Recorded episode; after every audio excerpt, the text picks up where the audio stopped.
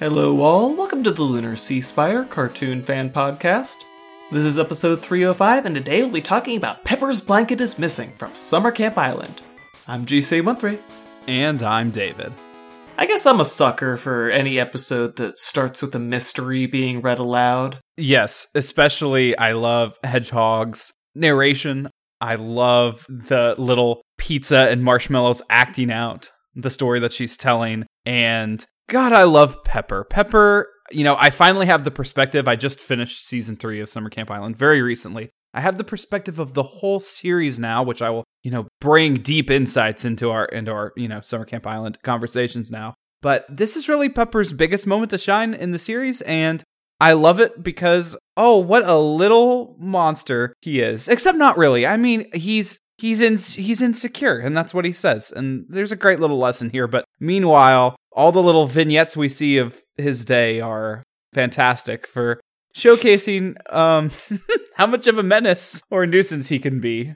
Yeah, Pepper is a public nuisance, public menace, even. You're right. Although I will say this, Lucy, that is partially your fault for throwing the crystal ball in the first place. Just just get up and walk it over to him. You don't have to be lazy. Yes, Lucy definitely had poor judgment there, but I really like how she just snapped at Pepper as soon as uh you know she she sees herself as her like you know future boss wearing a blazer self and then she just acts exactly like that toward Pepper. She just immediately identifies the problem. You're like, you shouldn't even be walking around with a blanket, you baby. Oh, I mean, Pepper was doing foul to Oscar though. Woo. okay. Oscar's the way that Oscar appears in each one of the backstories for Pepper's Day, and just says not even incriminating things. It, it's it's it's beyond that. He just straight up acts like the villain all three times, and the way he's so calm about it as you know we return from each flashback, and he's just like, ah, yeah, that's me. You know, that uh, Yeah. was so goofy. I just thought that was great. yes, I mean it's it's one of those. It's one of those. This is a cartoon moments, but it's like again, I, I like it when cartoons feel free to be cartoons. Not every single cartoon has to be why so serious all the time. Yeah, but it's also very there's something very Oscary about it because of how happy and calm he is with it, and um, you know, it's it's kind of his brand of humor. And he's so trusting in Hedgehog's amateur sleuthing capabilities. Yeah, I like how he puts himself in charge of the clipboard, but um, he's not really the one in charge of it. Hedgehog's the one that keeps you know pushing people up on his clipboard, so you know he's just very much along for the ride. Hey, we're tied. yeah.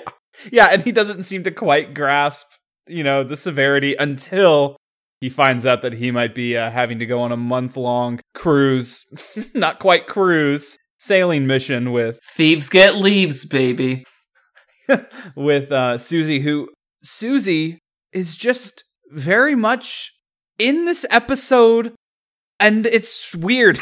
like she's just Susie is being her best Susie. I don't know what more you want from her. I just like that her she's like this little C plot in the episode. You know, she's just eating her cheese puffs or whatever, and then she just very casually follows this story until she finds out that she might get the opportunity to wear a sailor outfit for a month. And then she's very disappointed at the end. But like her inclusion doesn't really do much and she's like very removed and the characters don't know she's watching them the whole time and nothing comes of that. She's just there. She just adds to being an observer, I guess, and you know, all the better for it. She adds to our enjoyment. The episode is, yes, so much better for her inclusion. Yeah, I love that Susie interacts with these kids' lives, even though she, you know, acts the most like she's against it, but she clearly enjoys all the, at least drama. I mean, she likes the drama. Also, I like that she, you know, brings up the fact everyone that the camp guide that they have is out of date, which, by the way, this episode, camp guide, camp guide still seems like a thing. Not very important later on. Not very important at all. And I guess that's because it was out of date. So, Yeah. you know, there's your big lore drop for this episode. I mean, the, the camp guide is referenced several times in the first batch of 20 episodes, which I feel compelled to point out is not the first season, it's the first half of the first season. Yes, I kept getting super confused every time I saw. Well, like some places list the new episodes that are out on HBO Max as uh season three, but then when you're actually in HBO Max, it says season two, and I kept getting thrown off because I was like, no, I am watching season three. But it's the third batch and whatever. Nothing means anything. Yeah. Ever since Steven Universe switched up how it labeled its seasons and just Yeah. wrecked my mind, I just whatever. It's like Infinity Train. The the books, there are two books to a season, thus far as far as we can tell. So yeah, we're we're gonna have book four of Infinity Train at some point, crossing those fingers, and then hopefully books five and six will be ordered soon. Yeah, that's a very uh, Lord of the Ringsy, you know, wrap them wrap them all together. The books in that, by the way, very arbitrary. Well, not arbitrary. To me, they're arbitrary. I'm sure some fans like there's a very good reason why every book is actually two books, but I don't know. Are they really? I don't know. What's the point of chapters? What's the point of any arbitrary divisions in our world? Everything is an illusion. Why put a period at the end of a sentence? So Pepper, um, Yeah, Pepper. What about what? What about Pepper? Are we? I guess. I, I guess we found the anti-Ronaldo and what what exactly makes him the antithesis to Ronaldo? because no matter what he does, people forgive him. um, that's a very. I'm not salty. You're salty. I like that even Lucy, who immediately says, "Wait, we're just forgiving him now." As soon as Pepper Yeah. expresses, you know, I just want, and I like the term they use, nice attention. You know, as soon as he says, "I want nice attention," she's right there. Yep. And then she's right there, smiling with the rest of them. That was such a Summer Camp Island ending. I love it. I mean, I know we've said wholesome, wholesome, wholesome over and over again about the show, but I I just like that all the characters come together. And they're not always like that, but it's just funny what moments or what things they choose to say, "Oh yeah, of course. Of course we understand that people want nice attention sometimes, and they deserve it, you know, and there's no bigger lesson." I I love that. I guess I don't have to forgive Pepper because they already did. uh poor Ronaldo. I mean, Pepper's the kind of guy who's hard to hold a grudge against him for long, so I think Pepper will be just fine with me. That's the thing. Ronaldo's voice is obnoxious, and no one has a truly obnoxious voice on Summer Camp Island. That's really, you know, unfortunate. I'm trying to figure out where an obnoxiously voiced character would even fit, and I can't think of anywhere. I know, even someone who might be used as a what's his name? Oh, because he's been featured in Summer Camp Island episodes, and now I'm forgetting his name. Famous actor, and he's guest starred a few times. What is that dude's name? Wallace Shawn. You know that guy? It's not the inconceivable guy, is it? Yes, it's the inconceivable guy. He Oh, plays Wally the characters White. sometimes. Yes, he plays characters sometimes on Summer Camp Island, but even his characters are not um they're not in any way abrasive or anything. The one one of the guest appearances I'm thinking of is he shows up as one of the uh, potential suitors of that lady gnome that lives in the lighthouse. Barb? Yeah, Barb. God, I love Barb. They're elves. Did I say gnome? Oh, that's embarrassing. They have big noses. I don't know. But yeah, there's no one no one in Summer Camp Island is intended to be annoying though, which is another feature of the show that is uh, unique from other kids shows. Other kids shows think that obnoxious characters are just very entertaining to children and is that the case? I don't know. I mean, some shows are completely premised on that like you know, never forget fanboy and chum chum. Am I right? Like, what if just the Oh, whole show made, was was painful to watch? You know, that apparently is something some kids enjoy. I've never run a focus group on what children find to be funny, but they, they do have a, a different sense of humor than uh, perhaps the more refined palate uh, such as you or I. yeah, refined palate. I die on the floor every time Summer Camp Island has farting jokes, and I can't wait to get to the next episode that has them. I, I guess uh, one thing one thing that Summer Camp Island is is very liberal with is their inclusion of magical things. Just to say, hey, see this this place has so much magic we can't even explore it all. Like the haunted cabin.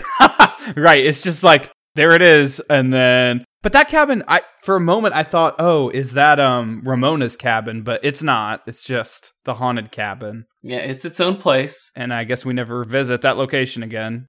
I, I want to know, like, what kind of justice is it supposed to be that they're all haunted in their own cabins for a month when the guilty party would only face one day or one night even in the haunted cabin? It seems that everyone gets punishment far worse than the thief would get if they can't name a thief. Okay, but who's writing these rules? I mean, who changed it to be that you have to And is it with Susie specifically, or any witch has to go it on a? It says Susie. It says Susie. So you know who wrote that rule. So I mean, who says that they were going to write fair rules before? You know. Well, if if you'll remember, uh, I think the episode title is Mr. Softball, which we haven't talked about yet, but there are powers beyond the witches on Summer Camp Island, so they can't get too far out of line. Yeah.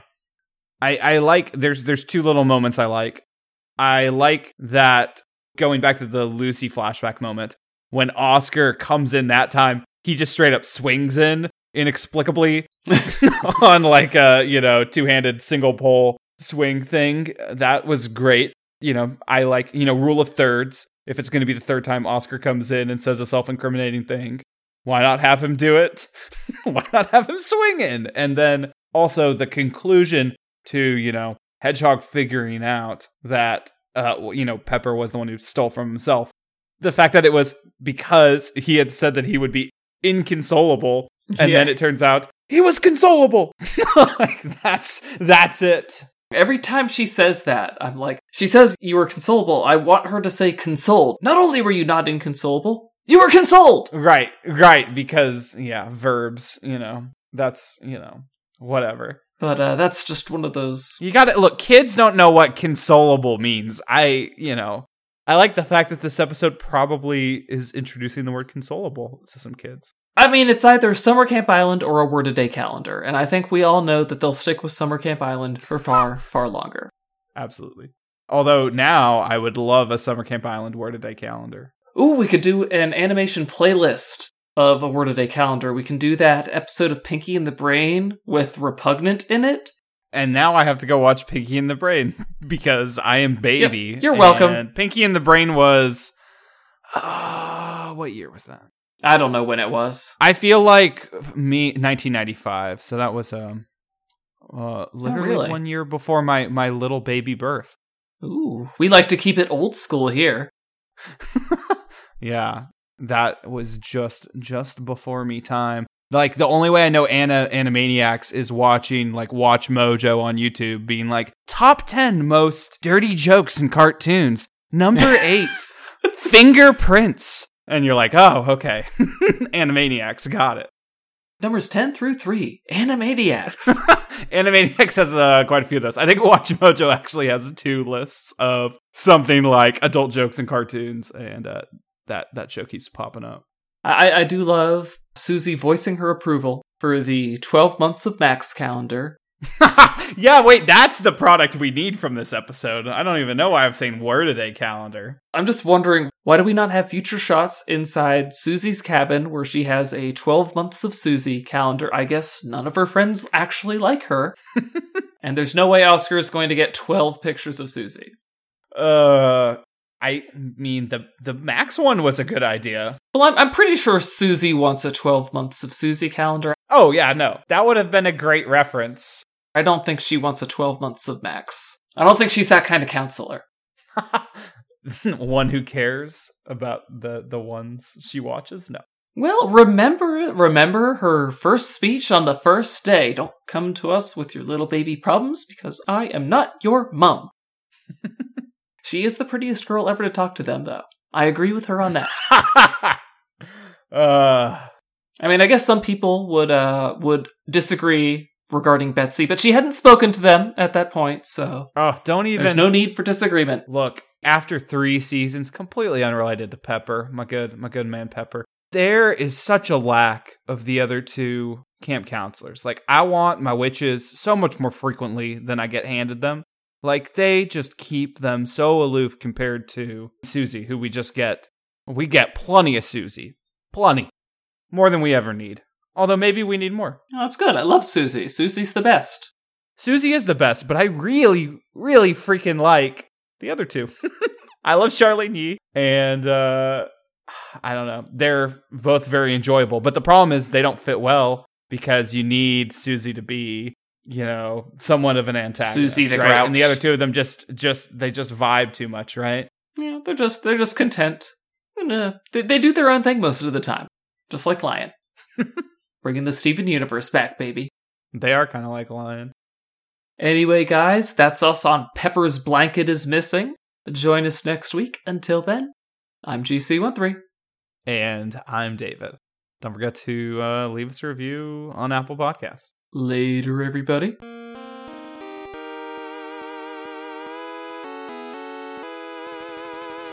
Our opening and closing music is by Mark Soto. For more cartoon related content, please visit lunarseaspire.com.